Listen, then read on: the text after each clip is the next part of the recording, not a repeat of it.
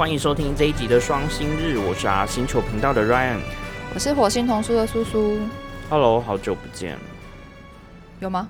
有，是我们自己很久没我们之前录。怎么录？对啊，然后这一集其实已经是来到第二季。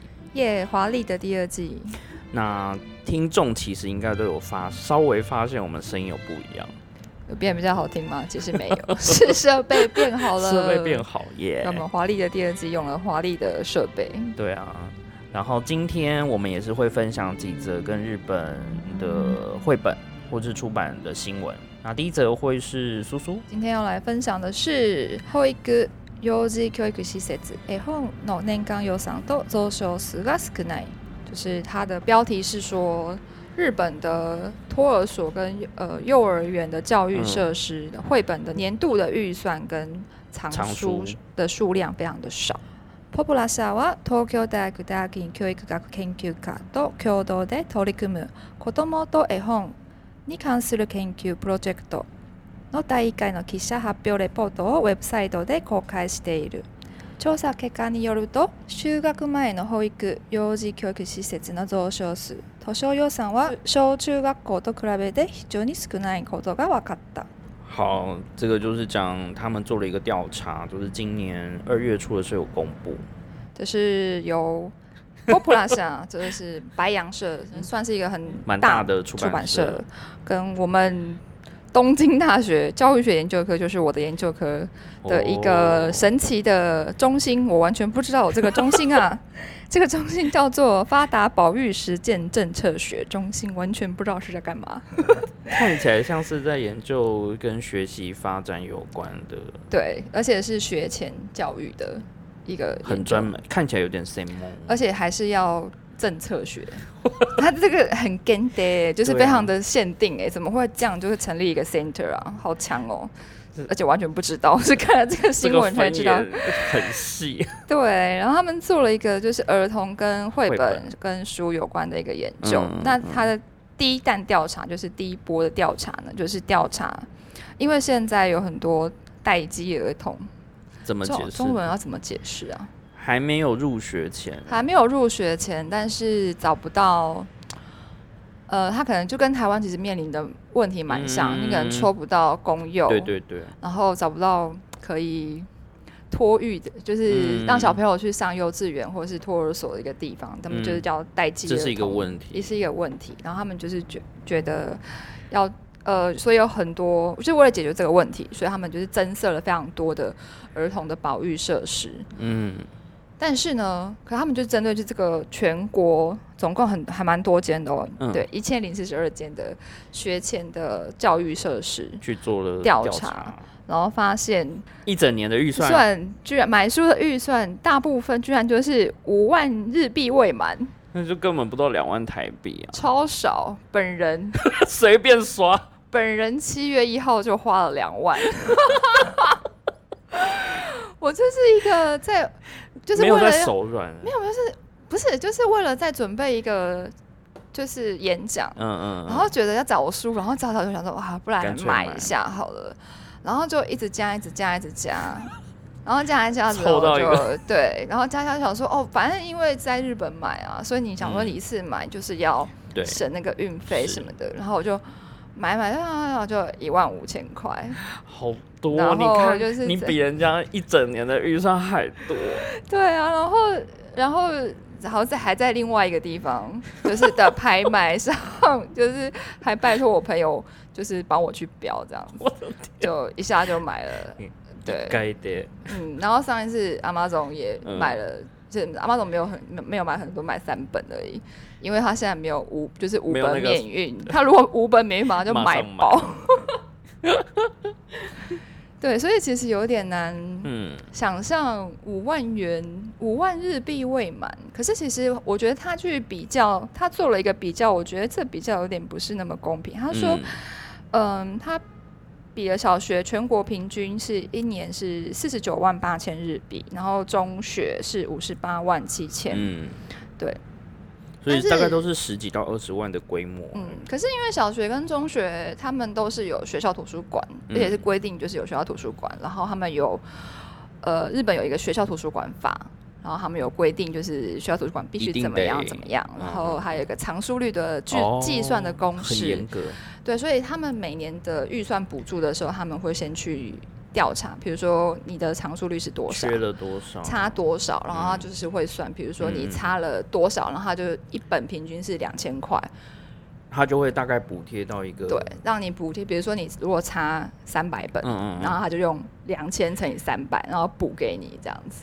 所以其实都会维持在一定的水准跟藏书量。他们一定要，就是他们每年都会一直调查。如果你，书的种类了，也会去分类，要去我觉得这个就没有，这是一个在藏书率上的调查的一个蛮没有没有看出来的面相。这个有点困难啊。如果你嗯说要细分到那个，因为其实像我觉得台湾在做藏书率的时候，可能有很多是应该已经要报废，但是还没有报废。然后哦就一直挂在账上，然后它可能不能报废，它可能没有到那个年限，或是说我为了去满足那个藏书率，嗯嗯嗯所以他其实很多是根本就是不能不能用的。嗯，对，那幼稚园的话，因为他幼稚园我觉得很多应该都不是公立的，嗯，他当然没有政府的预算。那你说你要去用私人的预算，可能就是什么家长会长捐钱。我以前图书馆不都是家长会长捐钱？但那个成本很大，因为你要有一个 corner 去设计这个，对，可能他没有没有学校，可能也没有那个空间。如果你人一多，他可能必须要有一个专员去管理，然后专人专属。对啊，然后空间，我觉得空间其实是最最花钱的。嗯，因为小规模的那些呃幼儿保育的设施，其实其实应该都不大，规模不大。那再多一个那样的区域，其实就没有那么容易去做管理。嗯，它有一些是认可保育所，那保育所其实是标准就比较对简单。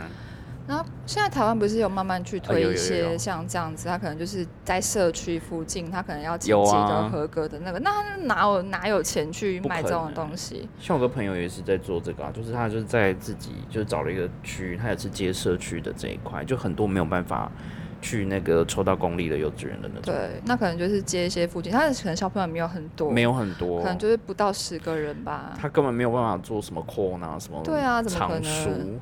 就是小朋友光是要顾小朋友不要出事，可能就对，他没有那么多事，当然是这是一个比较理想的状况。可是如果你说要怎么去改善这个状态，状态，我觉得其实也是有点难，因为你很难说这个到底是它标准是要多少。比如说它藏书率，他就说啊 现在居然只有三百本，对啊，他有写说，这报道讲说，一般小学的话，大概平均是一万三百多，那中学大概是一万一千多本，可是相对来说，幼儿园的比例就会变得非常的少，三百本未满。超夸张，三百本，我就是我一个书柜就超过 随便就超过了。三百本。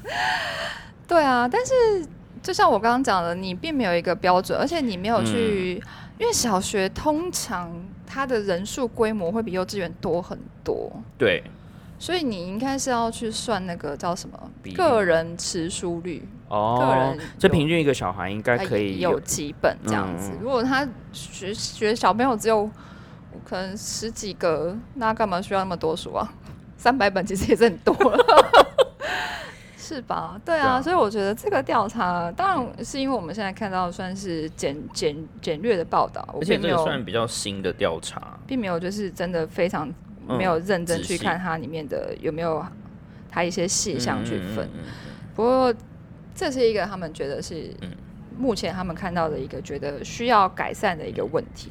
然后他其实最后也有追加一些，就是讲说之之后他们会做一些除了呃这些幼儿教育设施以外，比如说包含地方或是一般家庭里面也会放进去作为调查的对象之一。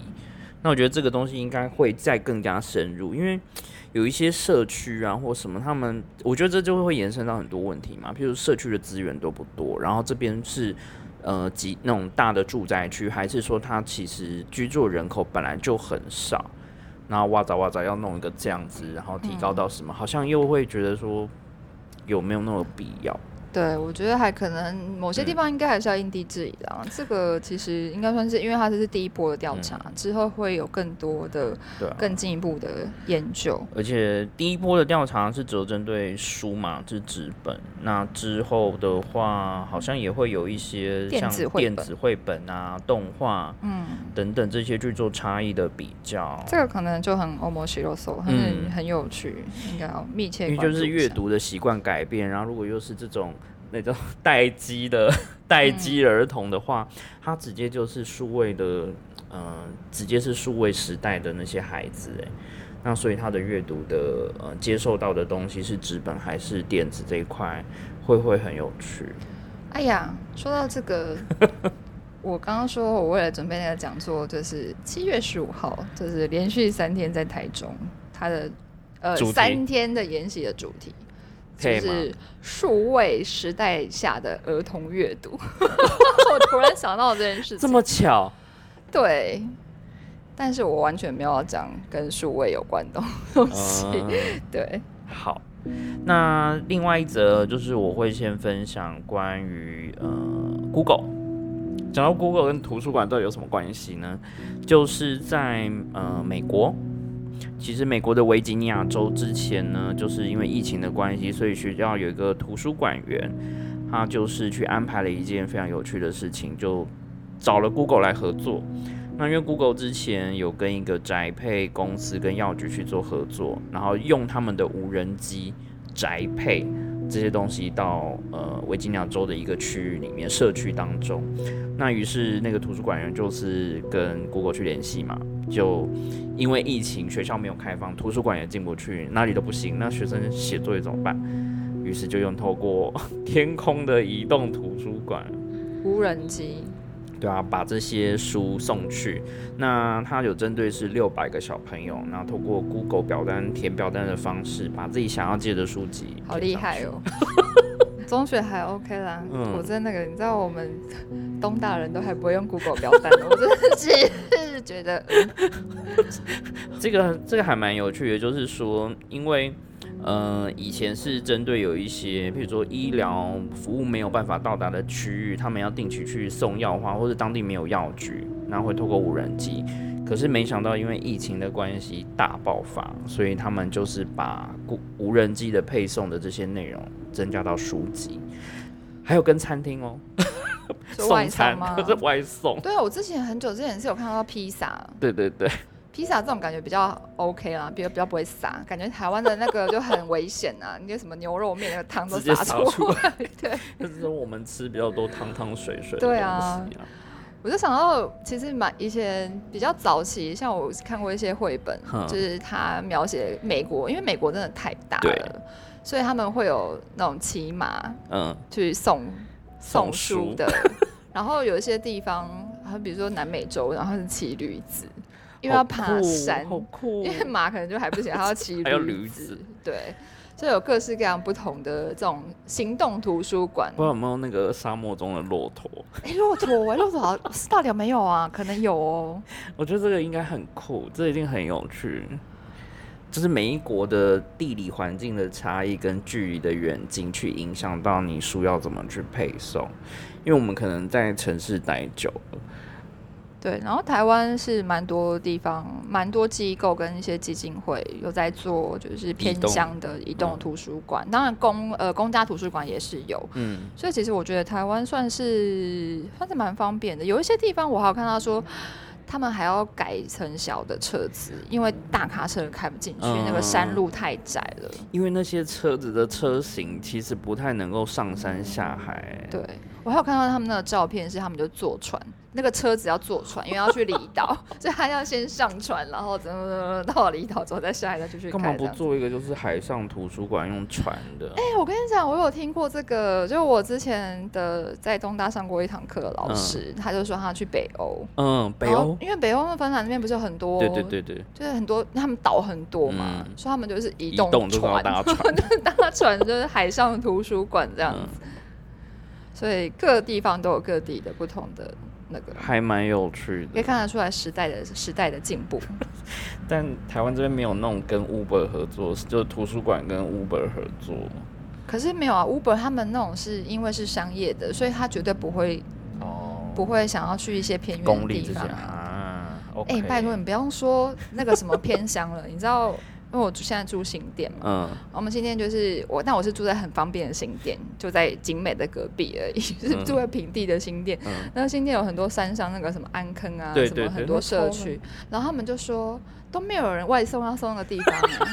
你看，连住在住在那种地方的都没没有没有人。他就说，他们大家就是像我们在新店社团里面就会讨论说啊，终于有一间外送，而且是那种你都没听过的外送，终于有一间外送就是可以送，就是 是什么社区这样子，你就知道在 新北市这些新店还算蛮热闹的地方。台北市真的好太多。对，所以就哎连那种地方都没有，所以不用不用，可能那个要这种盈利的话，可能就不太行。对，OK，那我接着会分享一则，就是也是跟图书馆有关。那这则是地元三十三社が雑誌84誌のスポンサーに福知山市立図書館。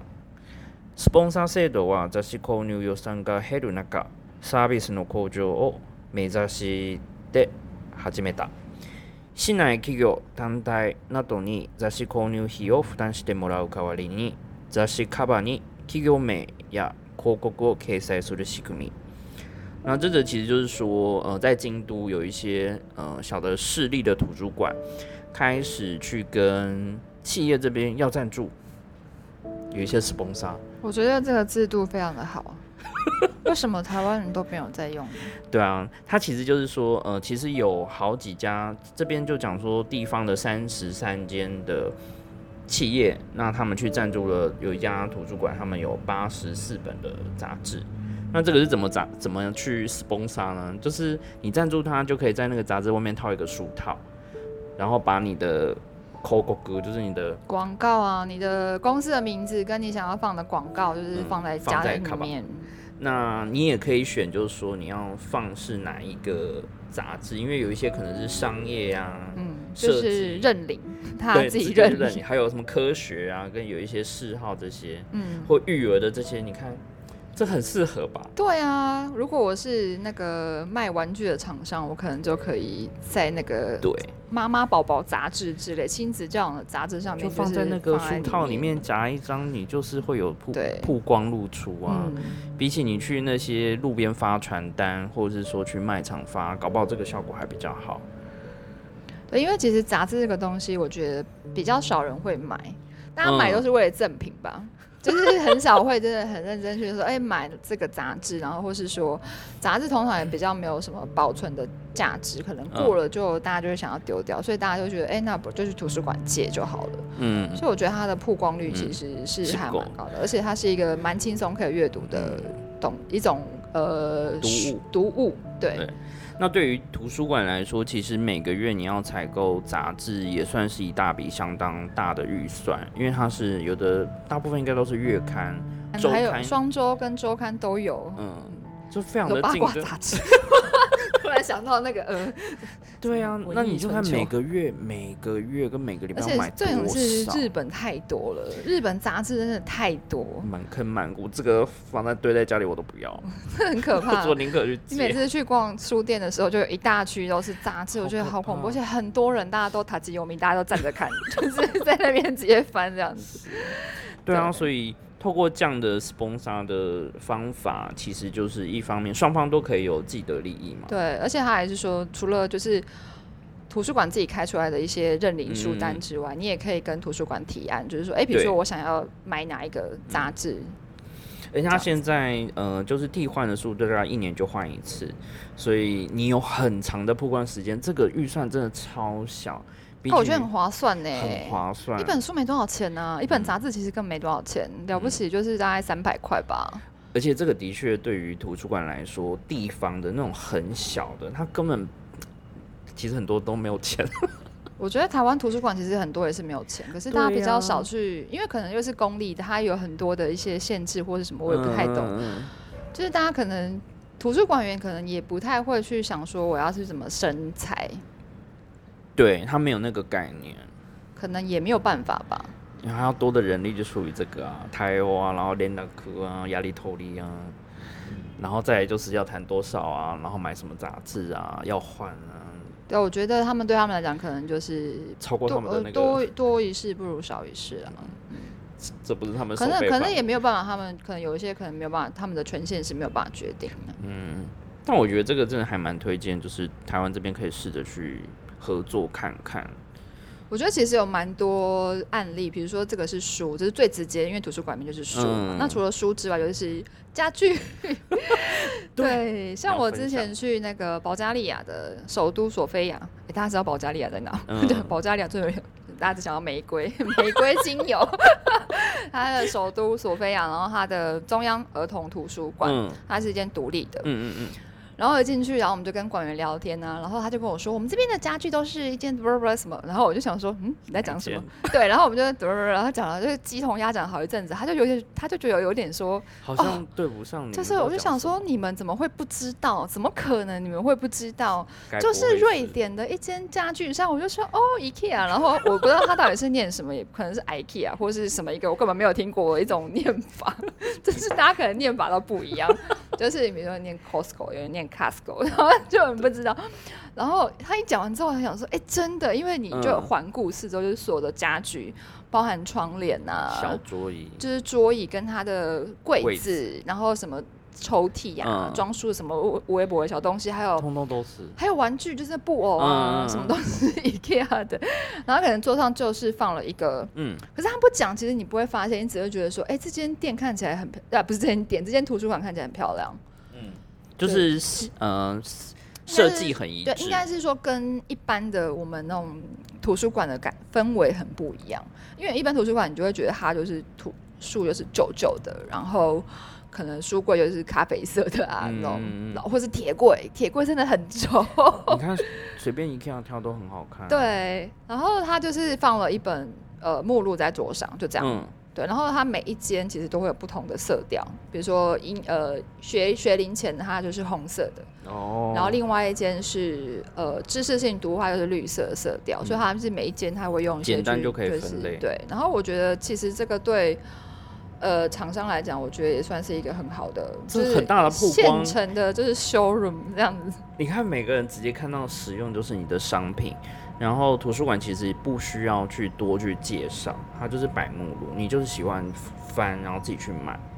对啊，所以我也不知道为什么我们台湾都没有在做这样的事情。而且你，看可以定期换，就是你知道每一季有新品，对啊，你就可以就是图书馆就会默默默默换放进新去，对，然后你可以一直换别换你就，不会就看到一些图书馆就是成年，然后书架旧到脏到你都觉对可能要塌了。